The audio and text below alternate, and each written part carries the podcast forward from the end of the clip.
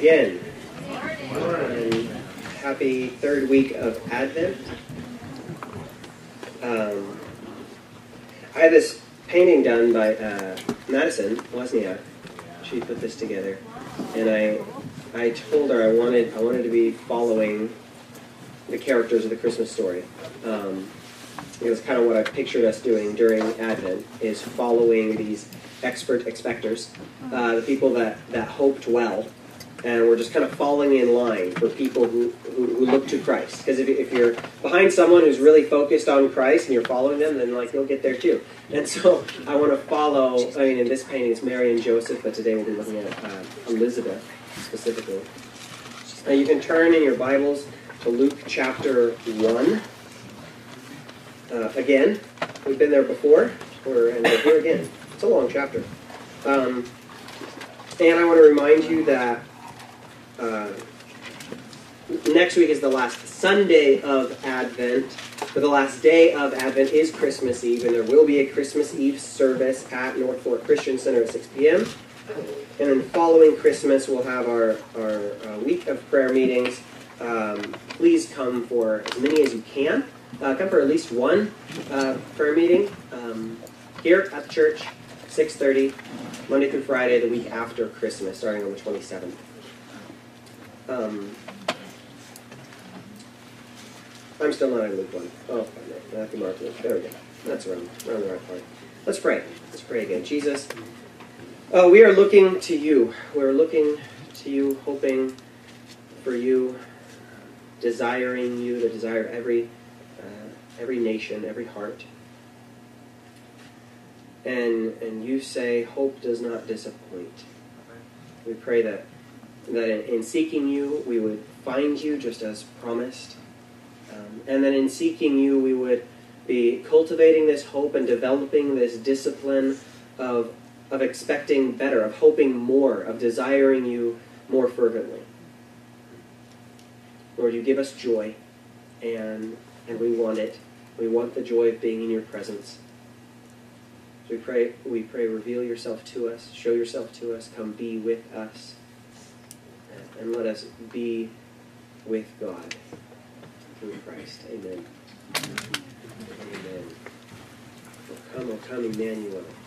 That's the best one. That's the best Christmas song right there. Um, so the last two weeks, we have looked at um, two men who begin the Christmas story. In Luke's account, he begins with uh, Zacharias. In Matthew's Christmas account, he begins with Joseph.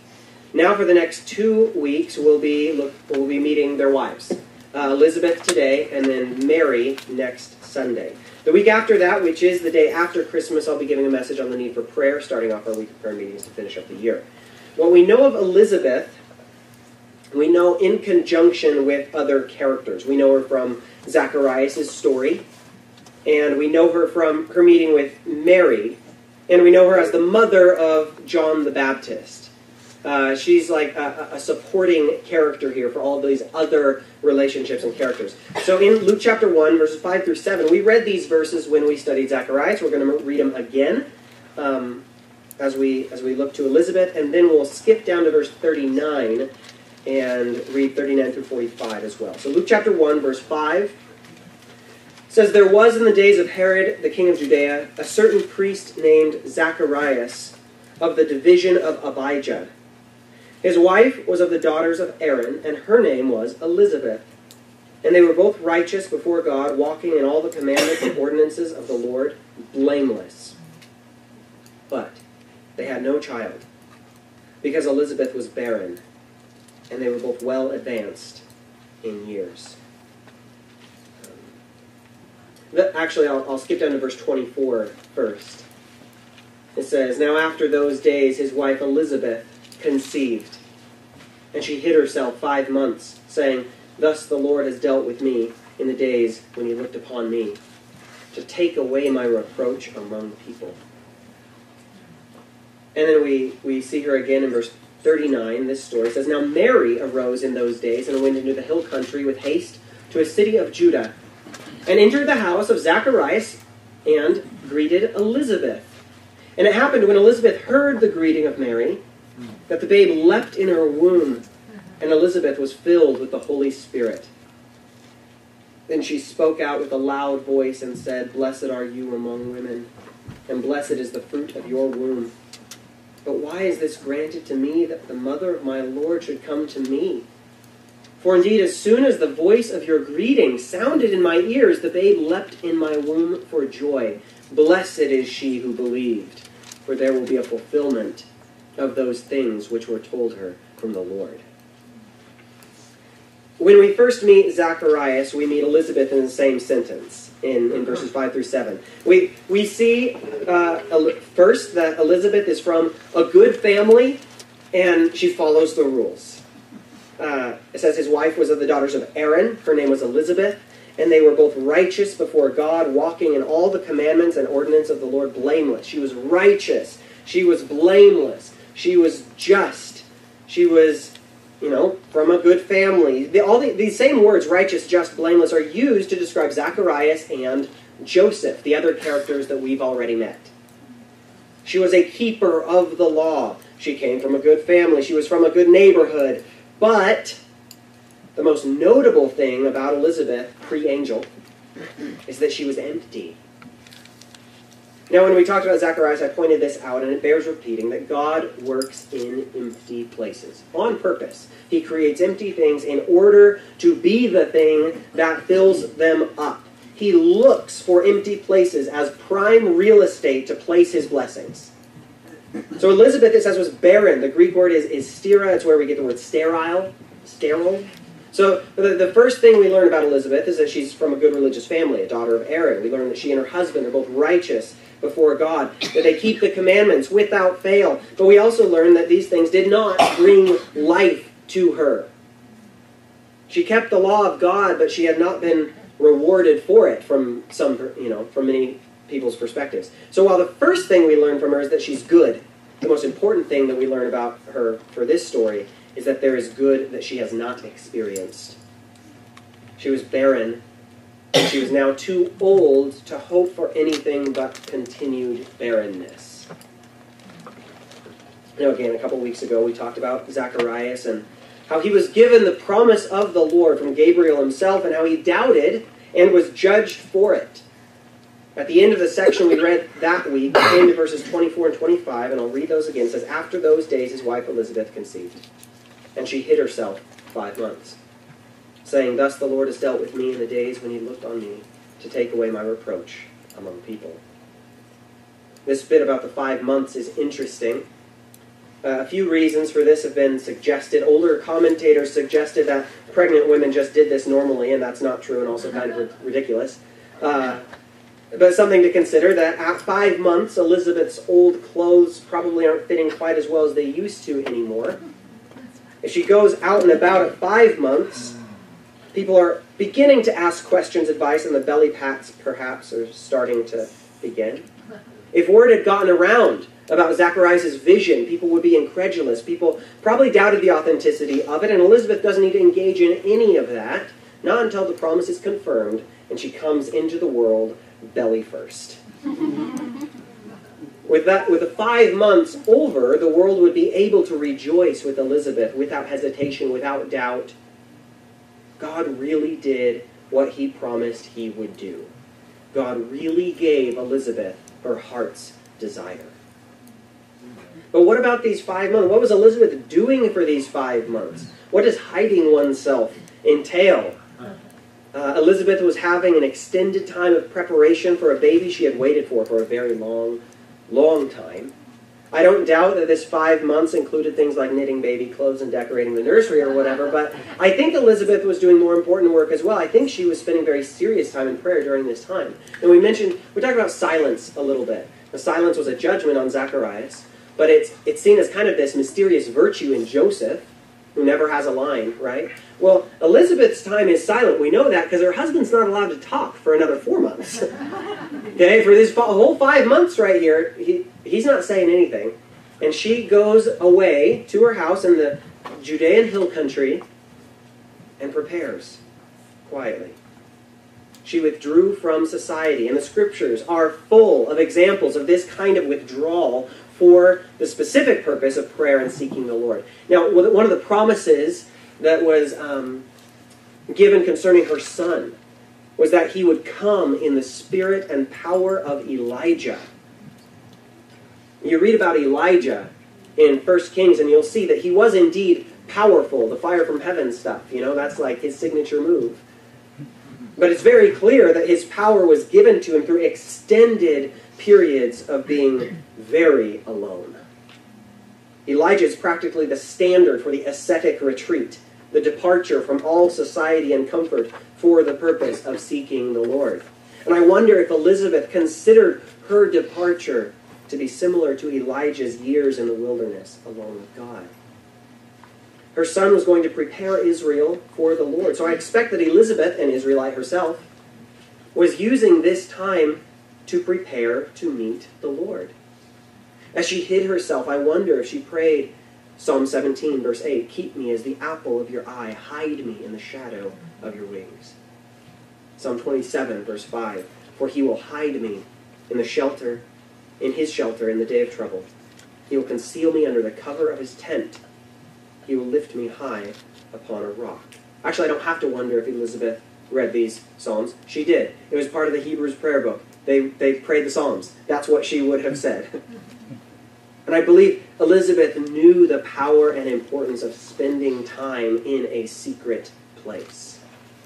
And I believe that this time may have been what prepared her for her joy to come. This hidden time is another kind of Elizabeth's emptiness. She's full now. She has the promise of God that she's clinging to, but it's still a type of emptiness, a type of wilderness where she has withdrawn. She's in the hill country of Judea, not a city. She's not out in public. And, again, her husband's not allowed to talk, so it's very peaceful at home.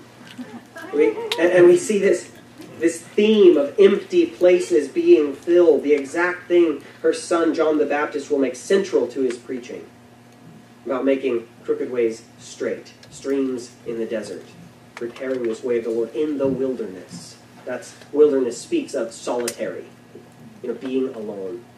During this time of being hidden away, Elizabeth considers her joy, but she does so in the context of her barrenness. Look at 25 again. Verse 25 says, Thus the Lord has dealt with me in the days when he looked on me to take away my reproach among people. He will hide me in his shelter in the day of trouble. She considers her barrenness, her emptiness, as a reproach among people. Now, that's not to say that she ever considered herself to be cursed by God or something like that. That's not what she says. But she does say the same thing that we can confess and probably put into a creedal form somehow. People are mean. Okay? People are cruel. And her neighbors, her acquaintances, maybe even some of her family may have heaped up this shame on Elizabeth for her barrenness. Perhaps even people with the best of motives, they might have, like Job's friends, suggested that Elizabeth's childlessness was due to some moral mistake or shortcoming on her part. Now we know from the scriptures that this is not the case, this is not how it works, but now she confesses that it is the Lord's will to remove her reproach among people. And in, in that rejoicing, she is saying, People have reproached me for this. This has been a shameful thing to walk in in public. There's a piece of the gospel that is unfortunately left out all too frequently, and that is that the gospels the gospels the gospel has power to free us not only from guilt but from shame. And we understand the guilt aspect pretty well in our culture. Usually we sin, we know we sin, we know we deserve to be punished for the sin, we feel bad about the sin, and we're also pretty scared of the punishment part. And the blood of Jesus cleanses us from all unrighteousness, and it lifts the guilt of our sins from us. But wait, there's more. There's more to sin, and there's more to grace. There's more to sin. If guilt is the wound from sin, shame is the scar. And this can be from sins you commit or sins committed against you. You can feel shame for someone else's sin against you. And it is a beautiful piece of good news that the gospel deals with. That you can you can feel shame for sins you've committed, even though you know you're legally and truly forgiven. You still remember the action. You still know it was bad. You still feel like the label may be stuck on you. You feel shame, even though you know that legally you're forgiven. The gospel can remove your shame. The scars, the after effects, the smell that lingers.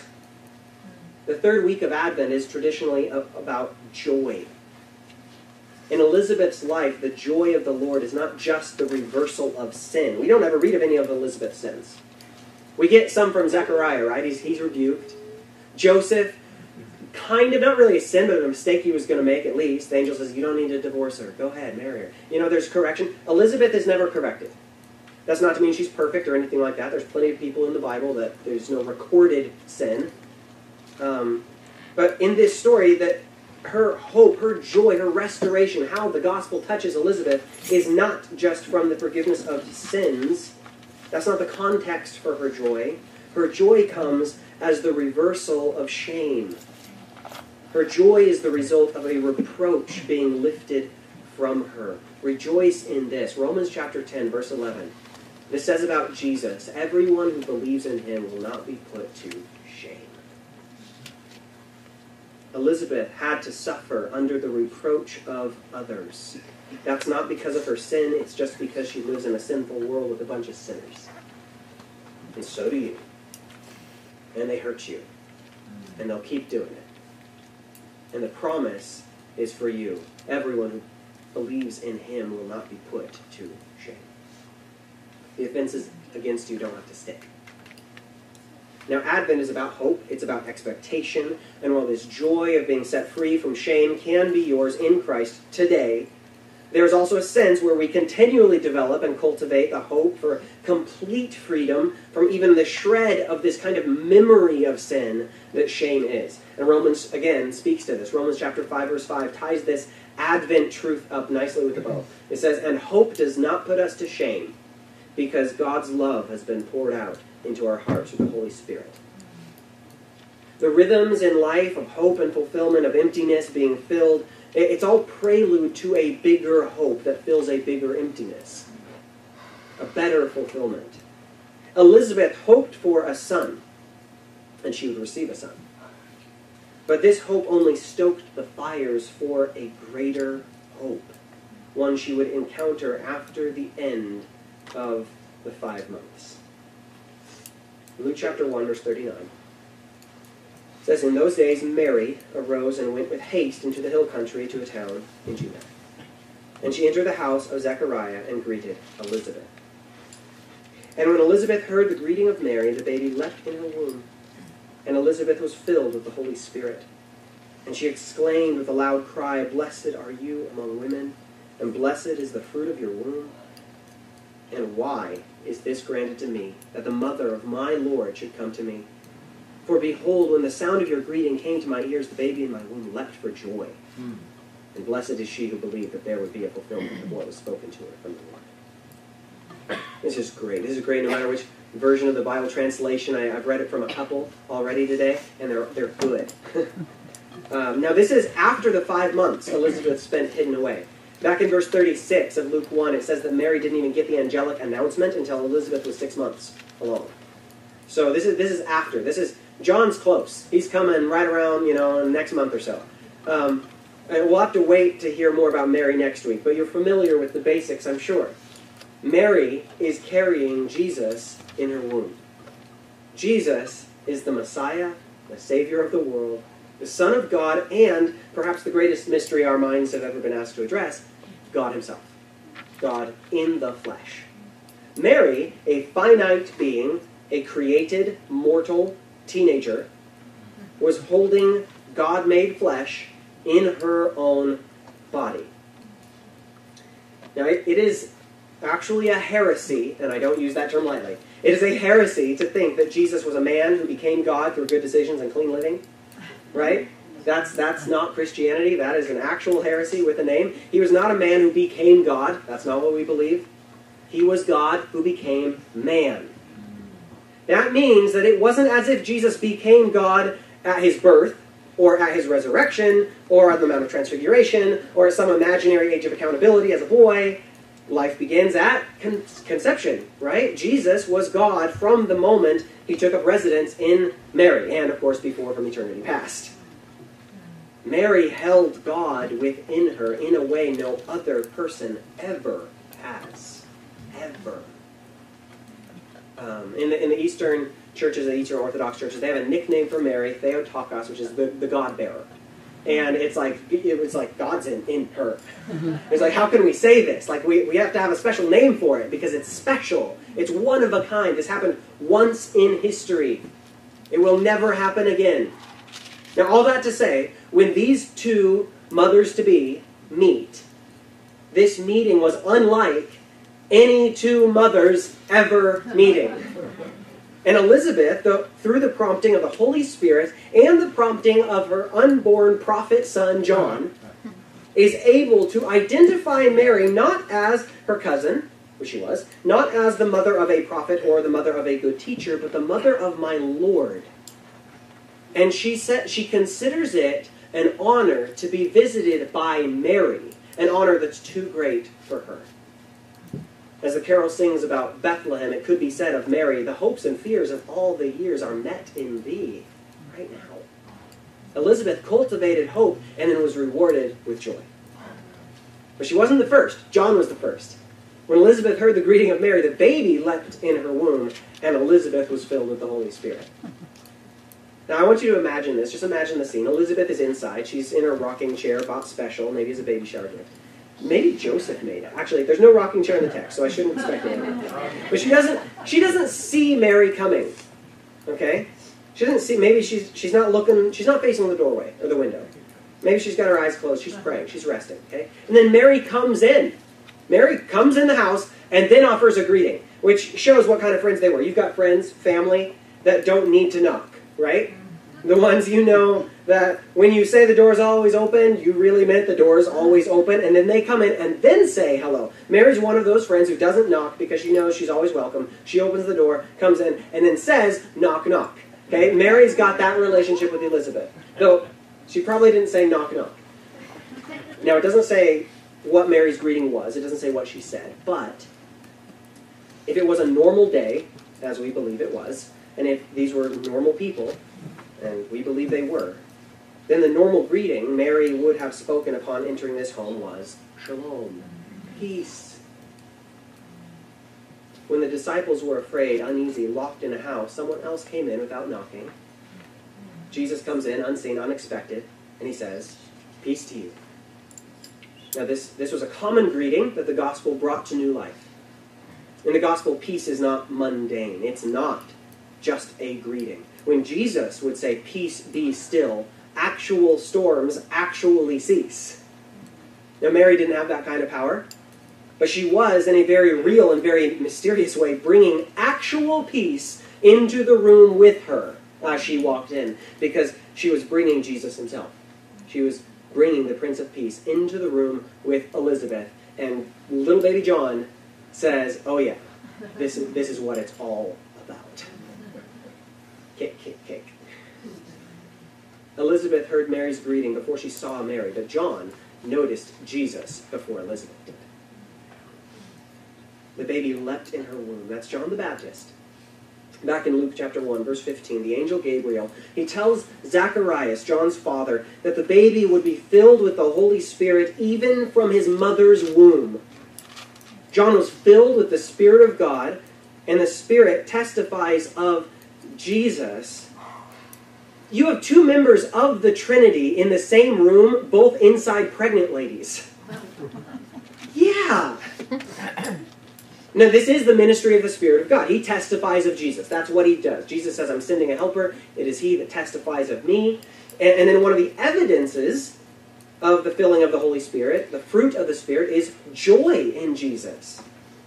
Hope, peace, shalom, joy. All three weeks of Advent so far can be seen in Elizabeth's experience.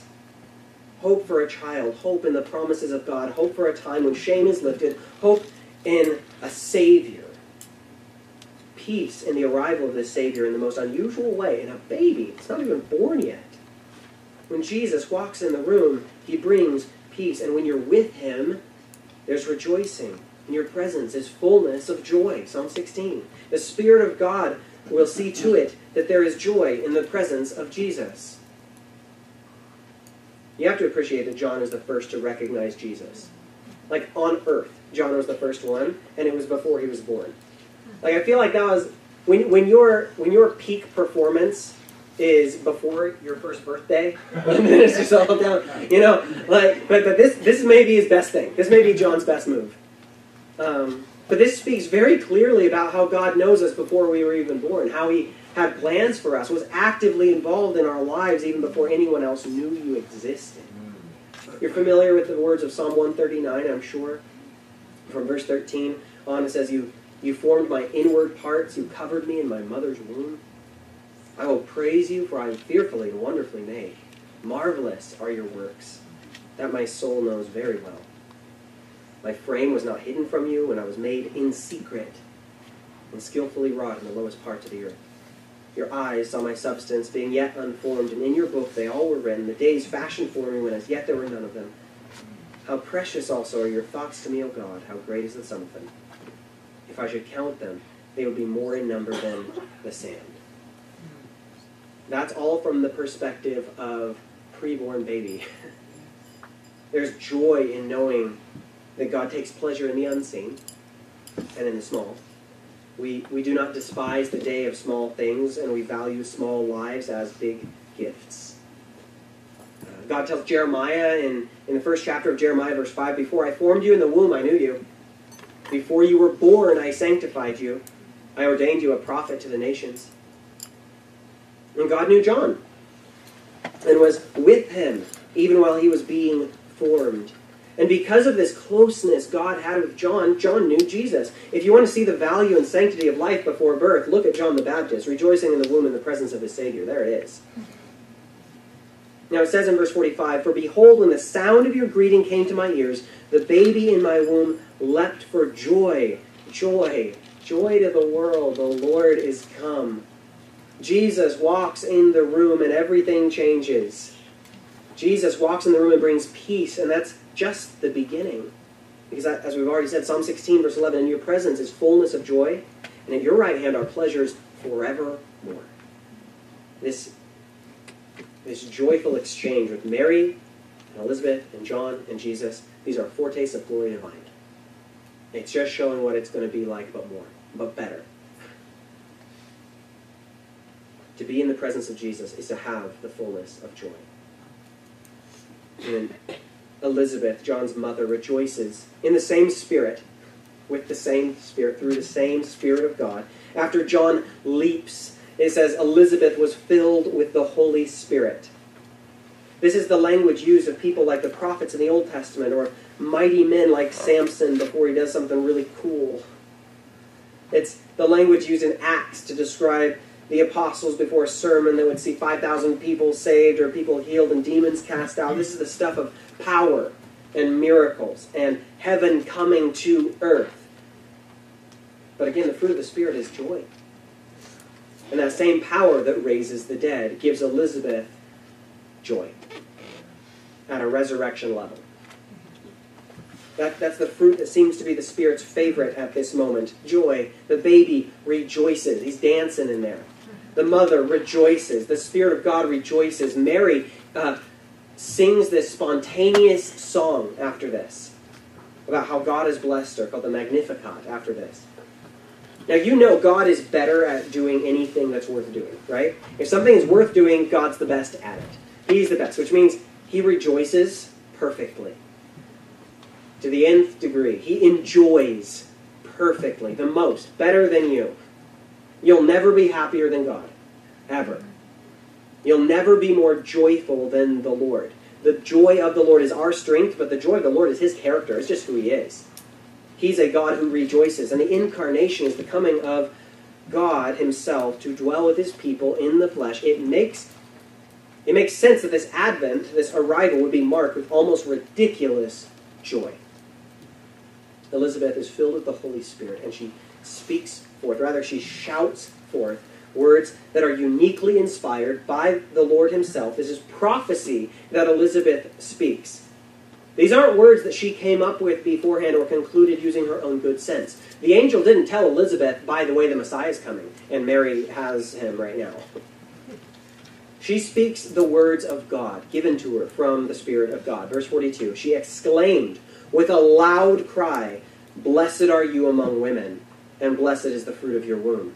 And why is this granted to me that the mother of my Lord should come to me? And then in verse 45, it says, And blessed is she who believes that there would be a fulfillment of what was spoken to her from the Lord. These blesseds, there's three blesseds here. The word blessed can seem very spiritual, maybe even a bit Christianese, hashtag blessed. Okay. Uh, but at its simplest, the word carries the idea of happiness.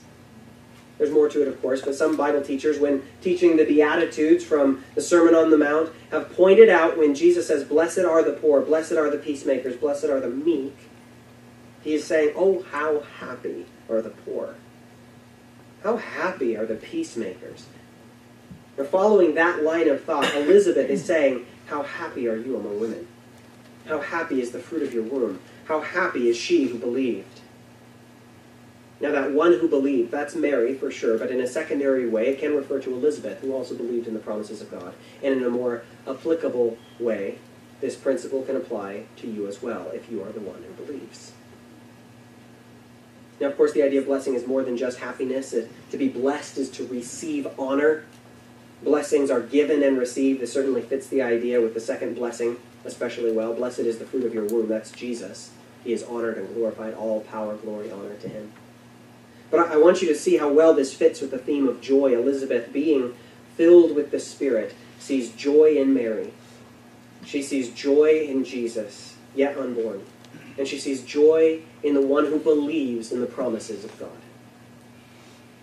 To be blessed is to receive the joy that comes from the presence of the Lord. And Elizabeth, who has been known to this point as an empty person, a sterile, barren woman, who had been subject to all the reproach and ridicule that comes with that, was not filled not just with the joy of the Lord, but with the Spirit of the Lord Himself, who revealed to her the glory and joyful majesty of what was in front of her. It wasn't just her cousin Mary, not anymore. No, this was the most blessed among women. It wasn't just a new member of the family, it was the mother of Christ and Christ Himself. My Lord, she says. You're bringing God to me. So she says, nice and loud, Blessed are you among women. Blessed is the fruit of your womb. Blessed is she who believed. we got to wait for further discussion on that first blessed until next week, um, which we will do. And we'll see how blessed Mary is. But in the first week, if you can remember back, when we looked at Zacharias and we talked about hope, I pointed out that his unbelief is intentionally contrasted to Mary's faith. Luke seems to be doing all this on purpose. Gabriel told Zacharias, You didn't believe. And Elizabeth tells Mary, Blessed is the one who believed. Blessed is she who believed. Mary is the one who received the word from the Lord directly, and as far as we know, Elizabeth didn't. But as we see this scene of Elizabeth doing, being the one who's shouting, and Elizabeth's baby is the one that's doing the dancing, we see that as Elizabeth shouts and uh, about how blessed Mary and Jesus are. It is Elizabeth that is doing all the rejoicing. She's rejoicing because she too believed in the coming Savior. Perhaps more than anyone on the planet at that time, Elizabeth is rejoicing in the coming of the Savior. So we, we stand in line behind her and we follow Elizabeth towards joy. I want to be following these people that we've been studying for Advent. I picture Zacharias and Elizabeth and Mary and Joseph leading us to Jesus. Zacharias teaches us about hope and longing, and so does Elizabeth. In the silence of Joseph and the quiet, determined obedience of the Father of Jesus, we see a way of, of peace through faithfulness and peace, uh, peace and quiet. Elizabeth takes us through the same route from hope and longing to peace in a quiet place on to this place of celebration with joy unspeakable. Unspeakable, only shoutable with joy that's only shoutable. Elizabeth's story ends with this triple blessing, triple blessedness, these oh how happy moments. And we see in Elizabeth the gospel method of attaining this kind of joy. In, in commending Mary and telling her how blessed she is, she identifies the Bible's path to joy. And it's one that she herself walked in. Blessed is the one who believed that there would be a fulfillment of what, was what was spoken from the Lord. That's, that's your path to joy. We're all familiar with salvation by grace through faith. Hopefully, you should be. We know faith is our access point to the riches of Christ. We know faith is important, but if you'll remember the week we talked about Zechariah, sometimes we forget how great the joy of the Lord is and underestimate his ability and his intention, his willingness to bless us above and beyond all that we would ask or imagine. We have salvation by grace through faith. We also have a salvation of joy that is also by faith. That's through faith. We have a salvation of joy through faith. And in Advent, a season of preparation, we prepare for Christ and Christmas. And like Lent in preparation for Easter, Advent does have an emptiness about it, um, but not a sorrowful one. We are the blessed who hunger and thirst. We are the blessed poor, the blessed meek, knowing we have nothing apart from you but you're giving all of yourself to us. My righteousness is nothing apart from you. I'm completely empty unless Christ fills me up, and I have all the faith that He will fill me up completely. We are the blessed who believe that God is and that He is a rewarder of those who seek Him. And we come into His presence where there is fullness of joy. Let's pray. Lord, we, we believe you. We believe that you want to bless us. We believe that in your presence is joy. And our souls magnify the Lord, and our spirits rejoice in God, our Savior, who has regarded our lowly estate. And God, we are blessed. We are blessed to have you with us. You have done great things for us. You have shown your strength in a in a strange place, in a small place, in a manger, in your incarnation. And, and you filled the hungry. We're hungry and thirsty for righteousness, and you filled us with good things. Thank you that your thoughts towards us are good. They would outnumber the sand. Thank you for knowing us and calling us, even to yourself. We pray that we would uh, have the ability to follow these saints in expectation, in hope, towards joy, towards the joy that is in your presence. Thank you for your generosity to us. In Jesus' name, amen. amen.